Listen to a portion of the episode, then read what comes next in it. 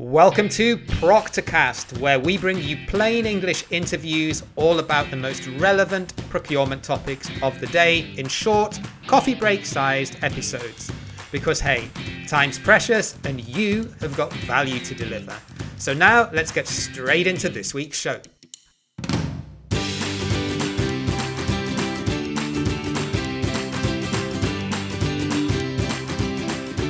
Hello and welcome to another episode of Proctorcast, episode two.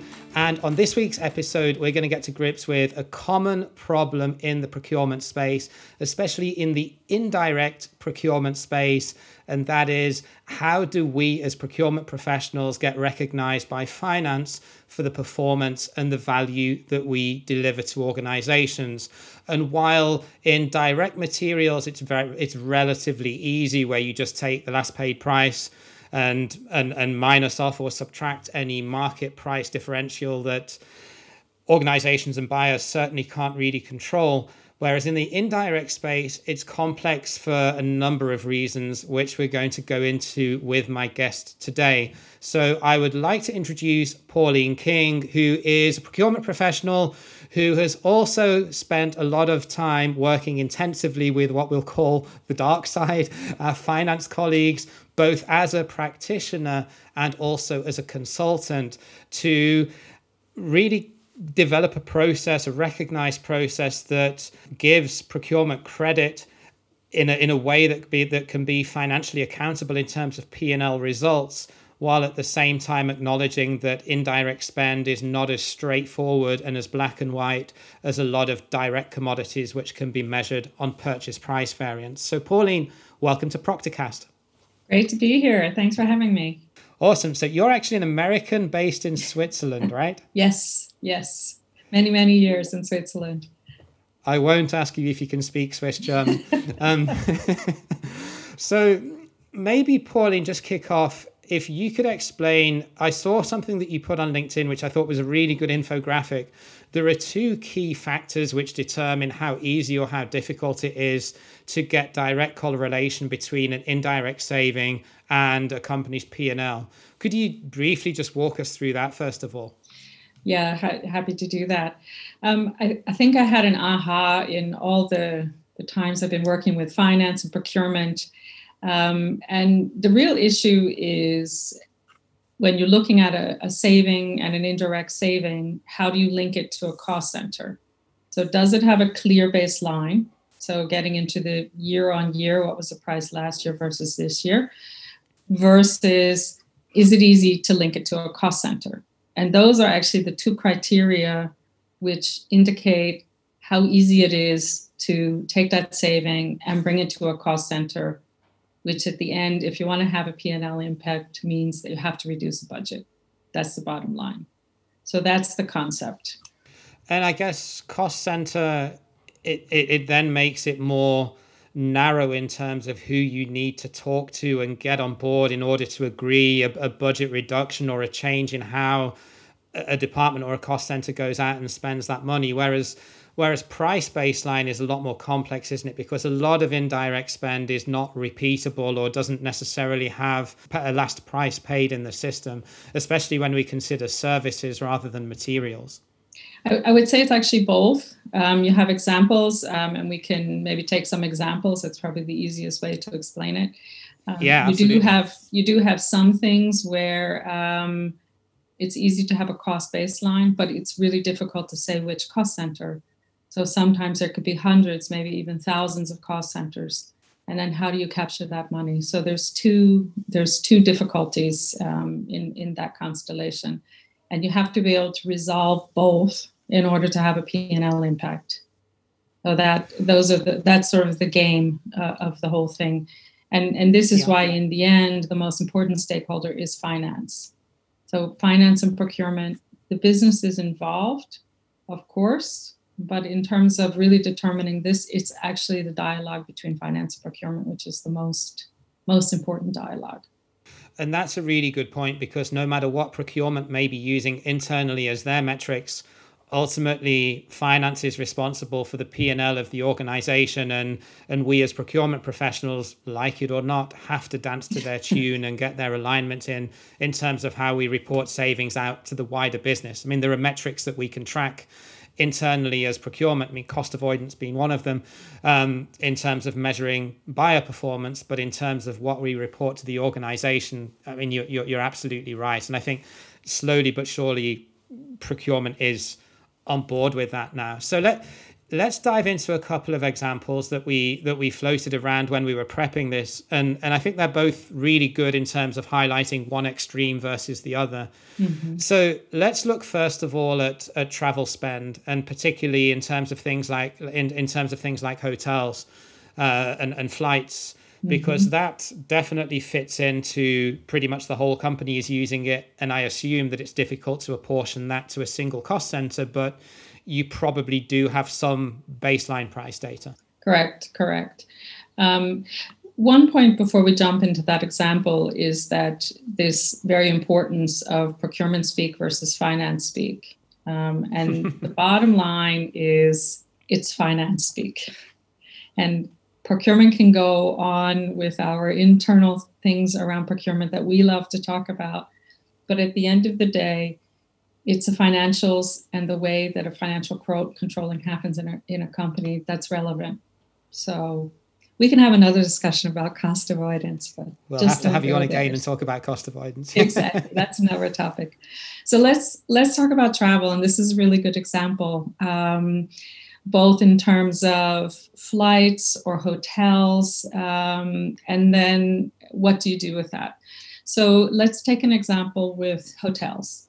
Um, and one of the things with hotels is, for example, if you're in a headquarters location, there you often have a high enough volume where you can make some negotiations um, with you know with uh, local hotels here and significant um, reductions um, but then how do you get that money because uh, you know in in one example that I, that was actually from Syngenta days, we did a really great um, reduction in hotel costs in Basel. Um, but at the end of the day, it's all the people coming from outside to here that are actually using the hotel. So if it was 100 and now it's 80, but of course it was higher prices because Switzerland, um, how do you get that 20, right? right? And that was actually in thousands of cost centers.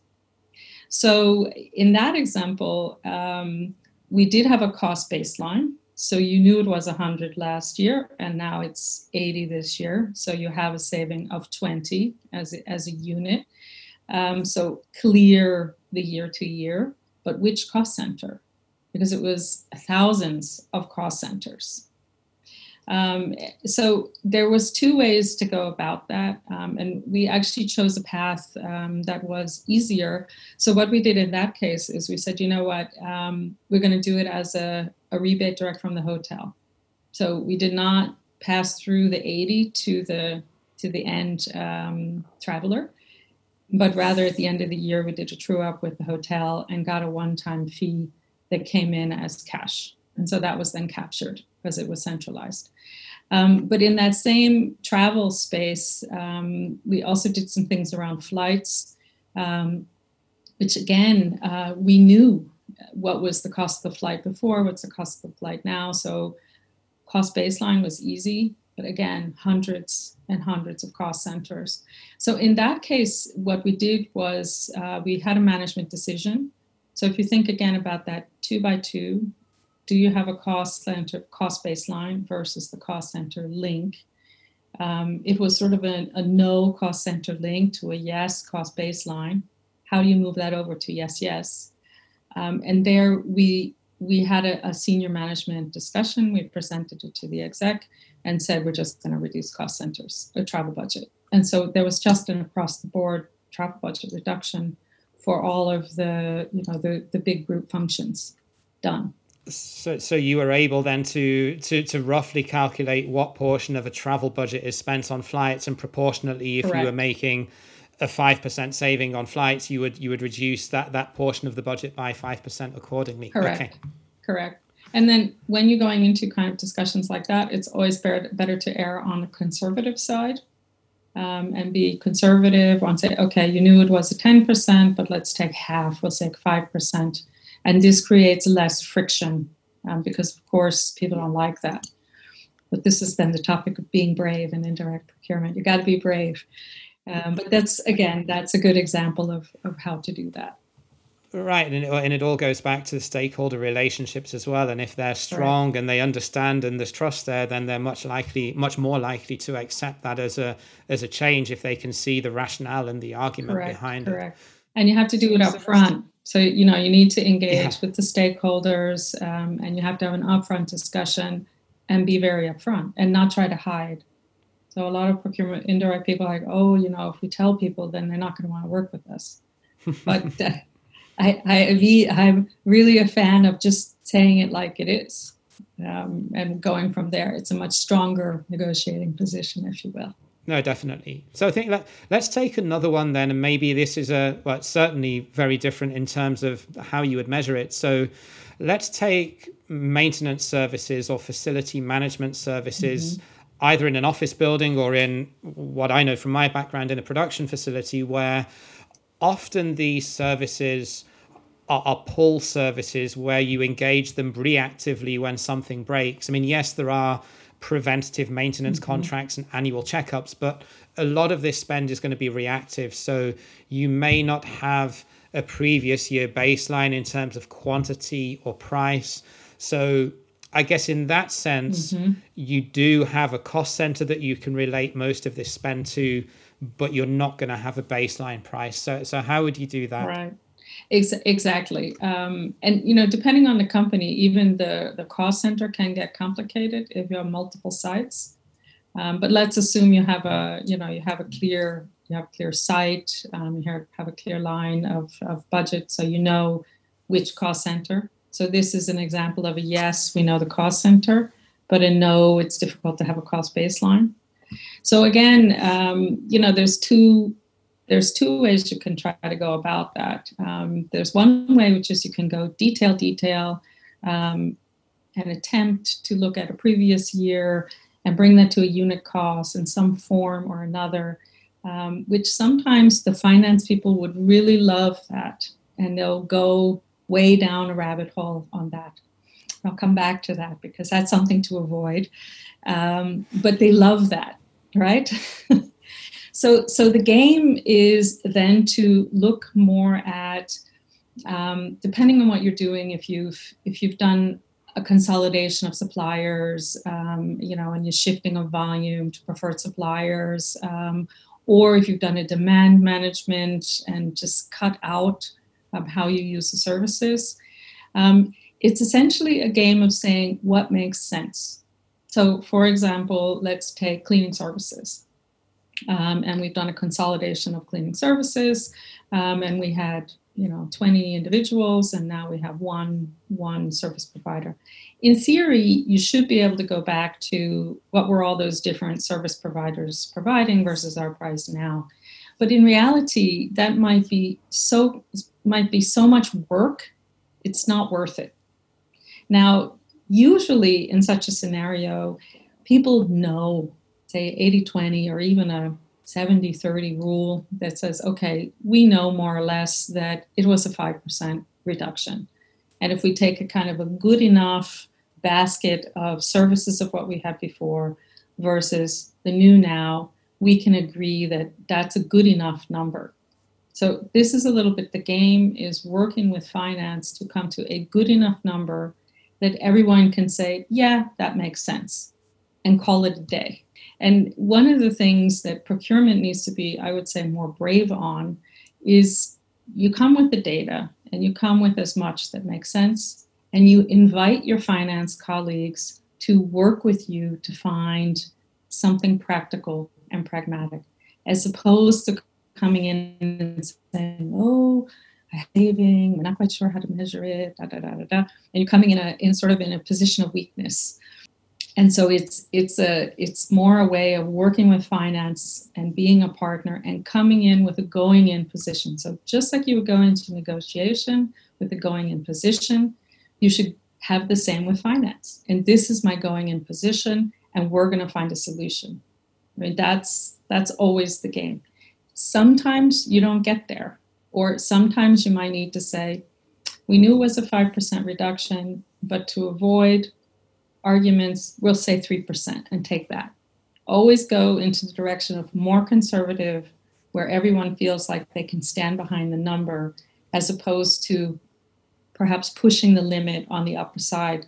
But on the other side, people don't really believe or stand behind the numbers. So this is a bit the game, if you will. Yeah, and I think you touched on a few really, really good points there because it's really getting out of this mindset of the numbers that re- that procurement reports are the actual savings because the business doesn't re- doesn't recognize them outside of our little bubble and you also hit onto another really important point which I'd maybe not thought of in the past but it but the but that the onus is really on procurement as a function to reach out and and in dating terminology make the first move because it puts exactly. us then more in a position of not necessarily a position of power, but in more of a position of control or authority that mm-hmm. that we're coming to finance with a proposal rather than rather than us coming scratching their heads or, or, or, complaining, saying that, you know, why aren't you recognizing what we're delivering? So I think exactly. both of those are, are, are, re- are, really, really good points and are a good first step for anyone maybe in a new indirect procurement role that maybe doesn't have that level of maturity in terms of what's recognized in the organization as a, as a saving. Any final tips, Pauline, before we sign off?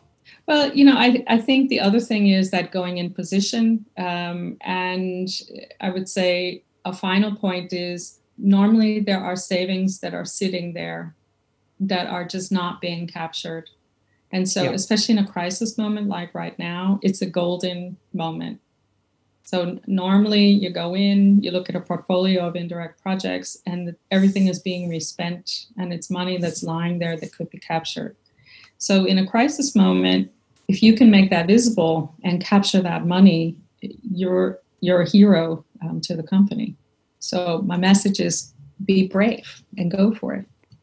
Seize the day. Now that's uh, another awesome tip, Pauline. Thank you very much for joining me on this week's Proctorcast. Where can people find you if they would like to connect with you and pick your brain about the weird and wonderful operatings of how how finance ticks and what's in their head?